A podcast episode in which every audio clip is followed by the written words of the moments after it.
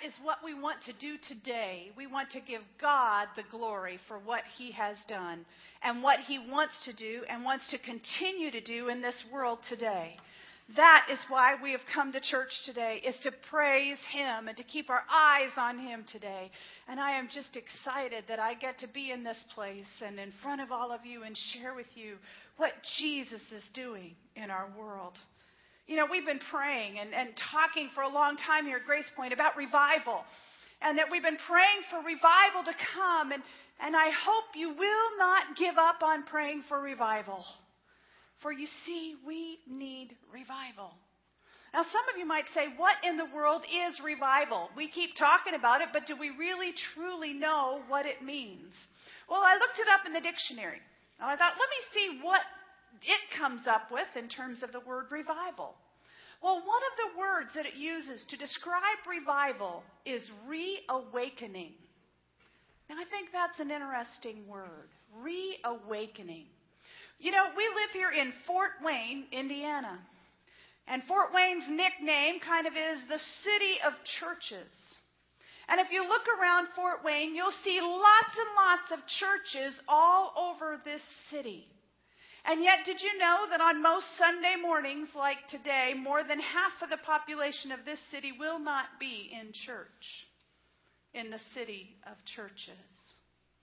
You see, we've had a period of time where the churches were planted and where people knew about Jesus Christ.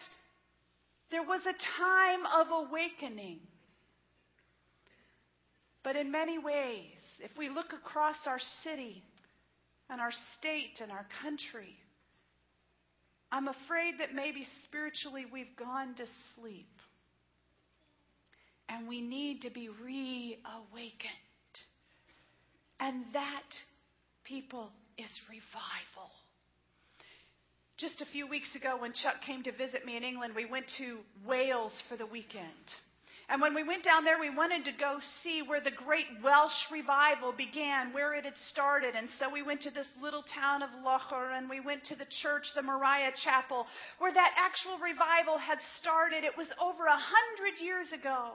And you know, it began because one young man began to pray and pray and pray that revival would come. For you see, revival, it's this reawakening of an entire group of people. Revival, yes, it begins in one heart here and one heart here, but there is something exponential that happens when it all comes together. If you think about it, think about when the disciples prayed for ten days before the day of Pentecost. And then the Holy Spirit was poured out upon them. And they went out, and it was Peter who preached in front of the people. But don't you know that everybody else was spread among the crowd? And the Holy Spirit began to spread, and revival came to Jerusalem. And revival didn't stop in Jerusalem. That revival went on and literally changed the world. And in that little country area of Wales, the Holy Spirit came a hundred years ago. And when the Holy Spirit came in revival and moved upon that community, it didn't just happen in the church. The Holy Spirit was moving, and there were people down the street at the bars and the pubs and all this stuff, and the Holy Spirit moved upon them so much they just began showing up at the church. They said that the place would be so crowded that the aisles were filled with people. They had to have policemen at the doors because people were trying to get in. That, my folks, is revival, when the Holy Spirit comes and does that. And the Holy Spirit came, and it lasted for a year where this revival was poured out, and people's lives were so changed and so transformed. From that little revival that began in Wales, they sent out missionaries around the world, and one of the major places that they sent missionaries was to Korea. And I don't know if you know, but today, Korea is one of the hotbeds of Christianity, and they are sending out missionaries all over the world. And it all can trace back to a little chapel in Loughor, Wales, where God poured out his Holy Spirit. And so we are praying for revival, folks, because I believe that an outpouring of God's Holy Spirit is what it's going to take for us to touch our country and for us to touch our world, because what we need desperately is Jesus Christ. But you know, when revival comes, there are stories of redemption. And this morning, Pastor Chuck sang the song, It Feels Like Redemption. You see, redemption and revival, they go hand in hand. They go together. For you see, when revival comes, it's when life's, life, uh, t- when the Holy Spirit touches people and lives are changed, when lives are redeemed. And for revival to come, there needs to be redemption. There needs to be repentance. There need to be those who need to know Jesus Christ, who will give themselves wholeheartedly to Him. They go together. Redemption and revival. Well, I want to take you to Luke chapter fifteen today, because all of Luke chapter fifteen is probably the best redemption chapter that you can find in the whole Bible. There's three stories there, and I want us to look at them this morning. There's the story of the lost sheep, there's the story of the lost coin, and then there's the story of the lost son. All of them are redeemed within this story. But let's start with the very first one. It's the story of the lost sheep, starting with Luke fifteen, uh, chapter fifteen, verse one. Now the tax collectors and the sinners, I like that. They have that in quotes, don't they? And the sinners were all gathering around to hear him. But the Pharisees and the teachers of the law muttered, this man welcomes sinners and he eats with them. Now, I just want you to get this picture. Do you get it? Jesus is standing there and the sinners are hanging around him, and the really good, pious, religious folks are standing around the edges, and they're going, look at that. Look at what he's doing with those dirty people. And Jesus begins to tell a story, and I have a feeling he tells this story loud enough that everybody hears it. The sinners and those who consider themselves the non-sinners. Jesus says, suppose one of you has a hundred sheep and loses one of them. Does he not leave the ninety-nine in the open country and go after the lost sheep until he finds it? And when he finds it, he joyfully puts it on his shoulders and goes home. Then he calls his friends and his neighbors together and he says, rejoice with me, I have found my lost sheep. I tell you that in the same way, there will be more rejoicing in heaven over one sinner who repents than over ninety-nine righteous persons who do not need to repent. You see, the lesson here is, God pursues the sinner. And the pursuit of the sinner is a priority in spite of the presence of others who are doing well. For us, as a people of God, if revival is going to come to our church, to our country, to our world, part of our responsibility is to get outside the walls of this church and to go after those who are lost. God pursues the sinner, and so should we.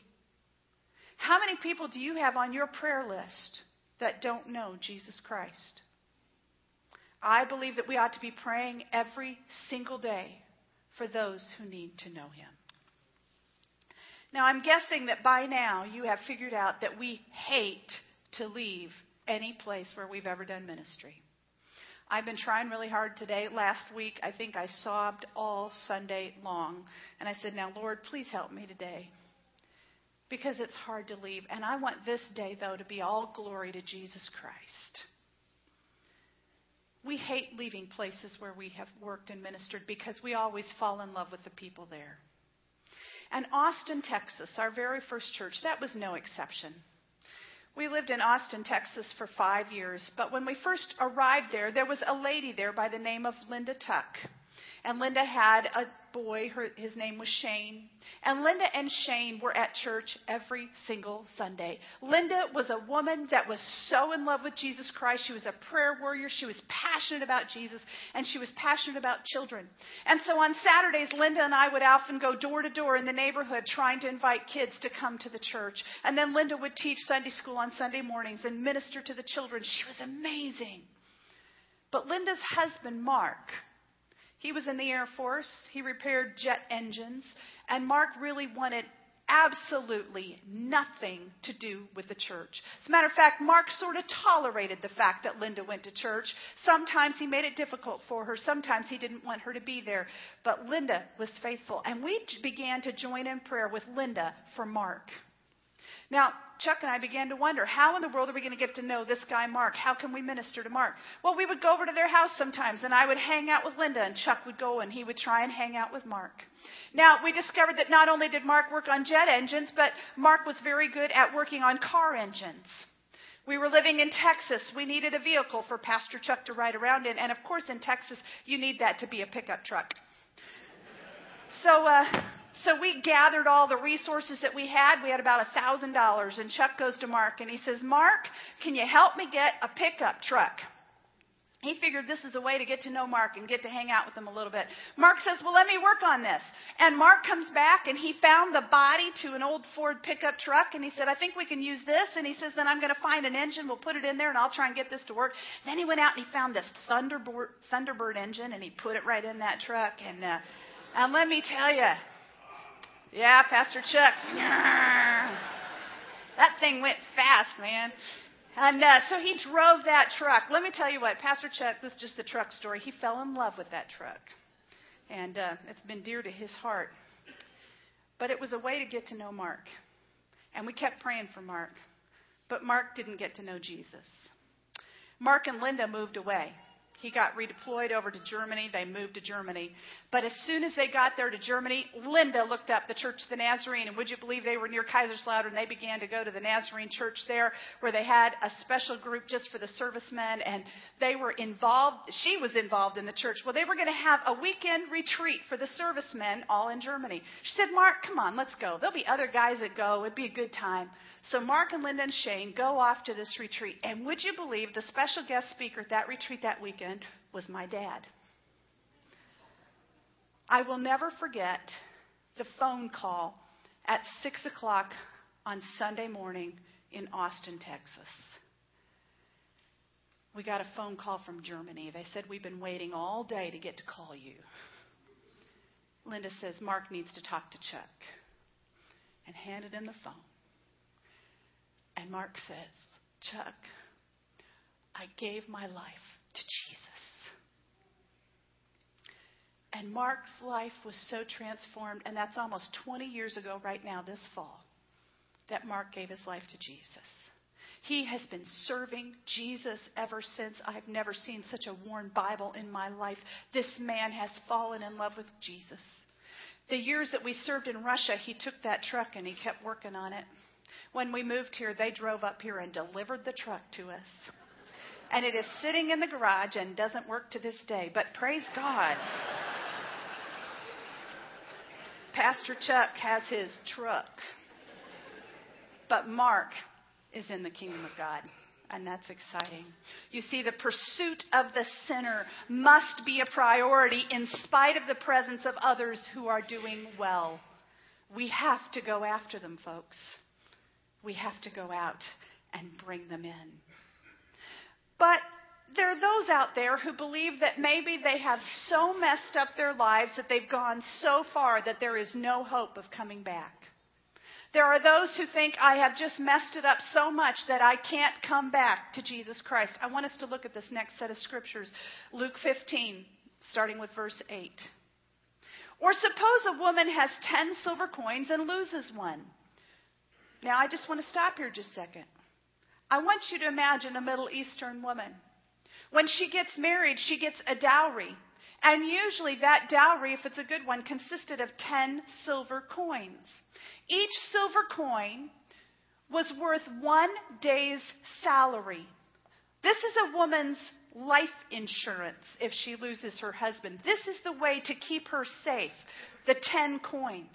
So I just want you to imagine if you have lost one of your coins, and it's your lifeline, what are you going to do? You're going to look for it. So this woman has lost one of her coins. Does she not light a lamp? She sweeps the house, and she searches carefully until she finds it. And when she finds it, she calls all of her friends and her neighbors together, and she says, rejoice with me. I have found my lost coin.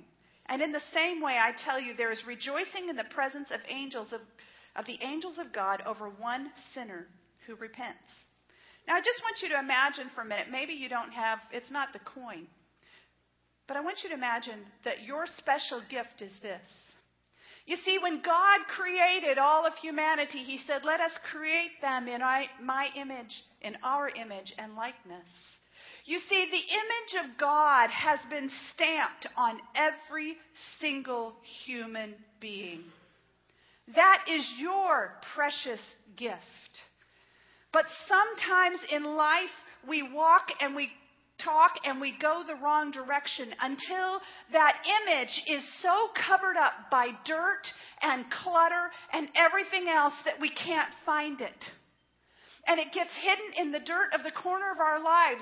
And you know what? You have to hunt for it, and you have to dig it out, and you have to find it and clean it up and get it washed up. And yes, again, it can be redeemed and it can be made whole. Some of you have met our sister-in-law, Tiana, Tiana Sunberg. She's a fun gal. She was here this summer. She was here for our daughter's wedding. And we just love Tiana to death. But Tiana has quite an interesting story. You see, she was born to a sixteen-year-old unwed mother, a little teenager. And the teenager didn't want her. And as a matter of fact, the teenager's mother didn't want her either. So mom doesn't want her. Grandma didn't want her.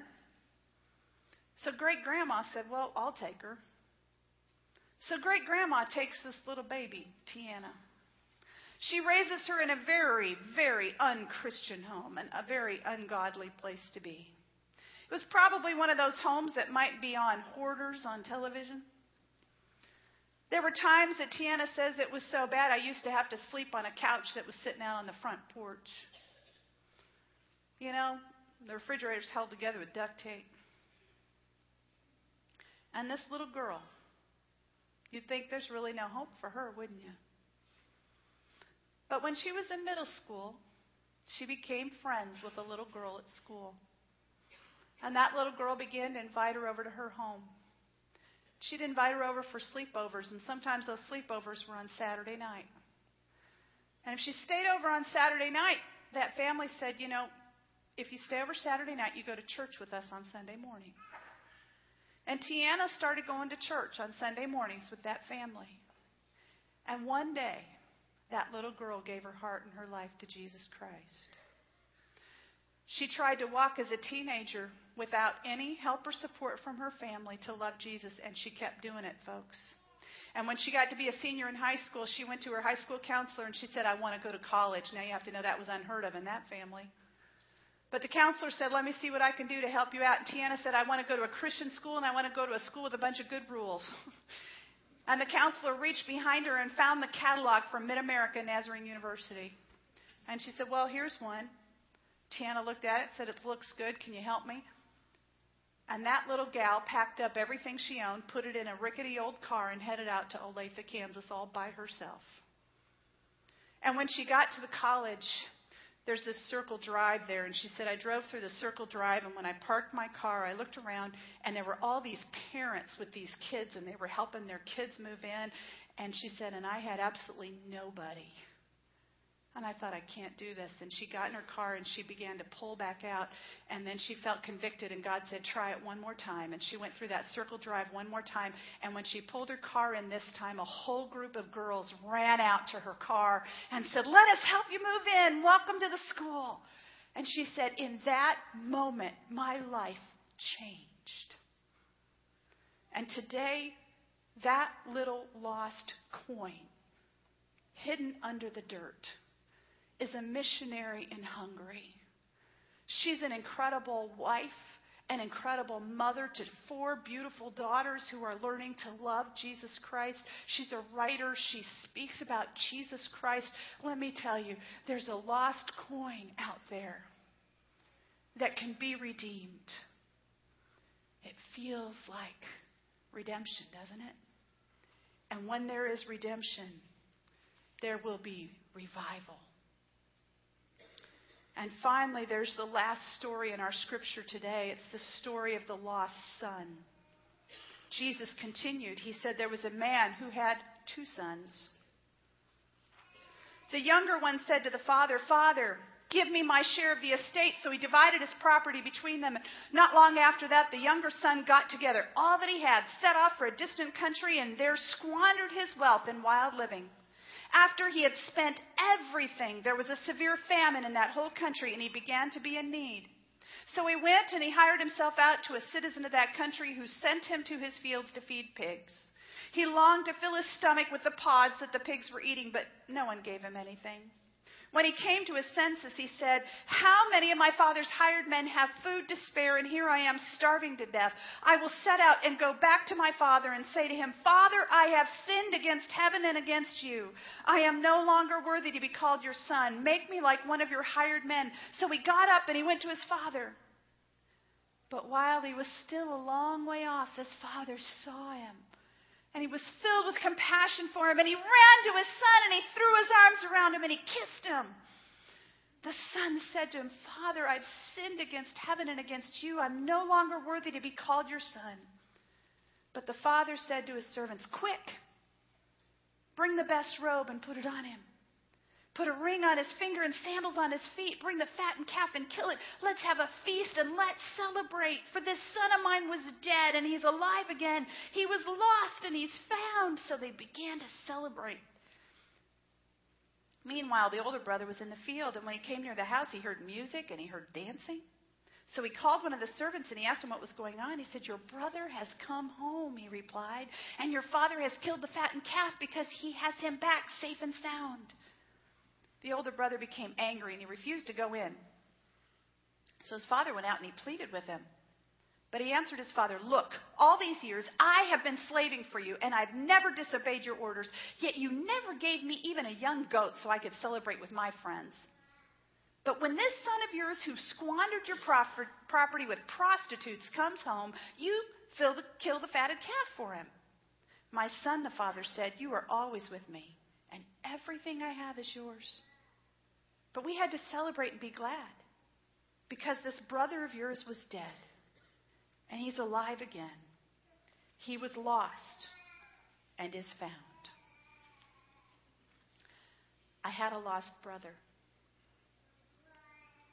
I had a brother that wandered off for many, many years. And I had a dad and mom who never stopped waiting for him. My brother Jerry had a very rare lung disease, destroyed his lungs, and at the age of forty-one, he had to have a lung transplant. A few years later, and the complications of that resulted in his kidneys stopping functioning. He had to be on dialysis. Eventually, he had a kidney transplant. Through all of this, I have to tell you, I think that my parents prayed, "God, whatever it takes to get through to Jerry, we just want him to come home to you, Jesus." And they kept praying that he would come home through all of this. Eventually, he had to have a kidney transplant. After that, his wife died of a brain tumor. It was one thing after another. And yet, through it all, through it all, my parents kept praying. And they never, ever gave up. After fourteen years of having had the lungs, my brother's body went into rejection of those lungs. And little by little, we knew that he was dying. And at eighty-five years of age, my mother and father moved into my brother's house. And my mother became his nurse and took care of him. And every day, they would get together with my brother, and they would have devotions together. And they would pray. And my brother came home. And my dad tells me we had the most precious three months with your brother. And every day, Jerry would just weep, and he would cry, and he'd say, "Forgive me for what I have done." And my dad and mom just kept loving him and throwing their arms around him and saying, "It's okay, it's okay." And it was pretty tough when he died at age fifty-five. But you know what? I know today that the prodigal came home. And I know that he is waiting for me in heaven. and we celebrate together for those who have been lost. My parents prayed for him for fifty-five years. Never, ever give up. It feels like redemption. The revival is going to come. You see, this chapter in Luke, the theme was lost and found. Interestingly, at the end of this last story, the conclusion is a little bit open-ended. We're left to ponder whether the older son, who kind of resembles the scribes and Pharisees at the beginning of the story, we don't even know if he responds. Jesus doesn't tell us the ultimate response of this older brother. Jesus was telling us that for revival to come, sinners needed to be pursued and received back warmly when they did return. Well, it feels like redemption.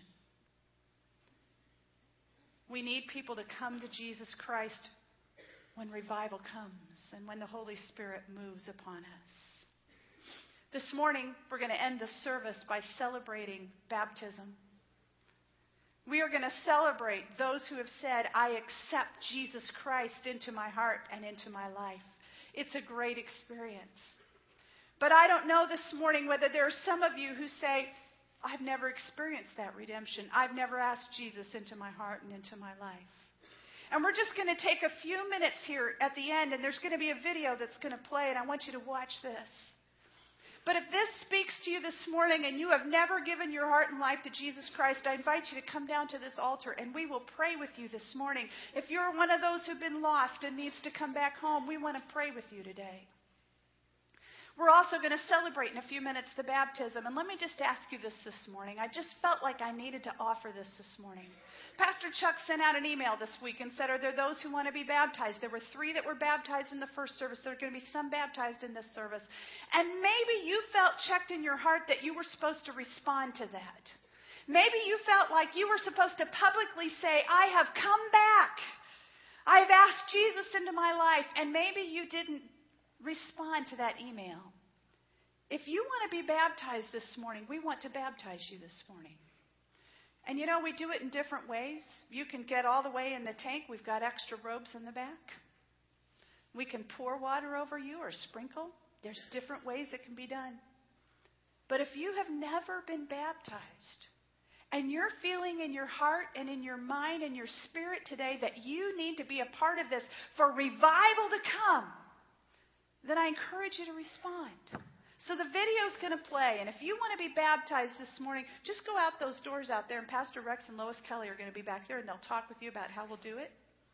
If you want to pray and ask Jesus into your life today, if you are a lost sheep or a lost coin or a lost son, come back.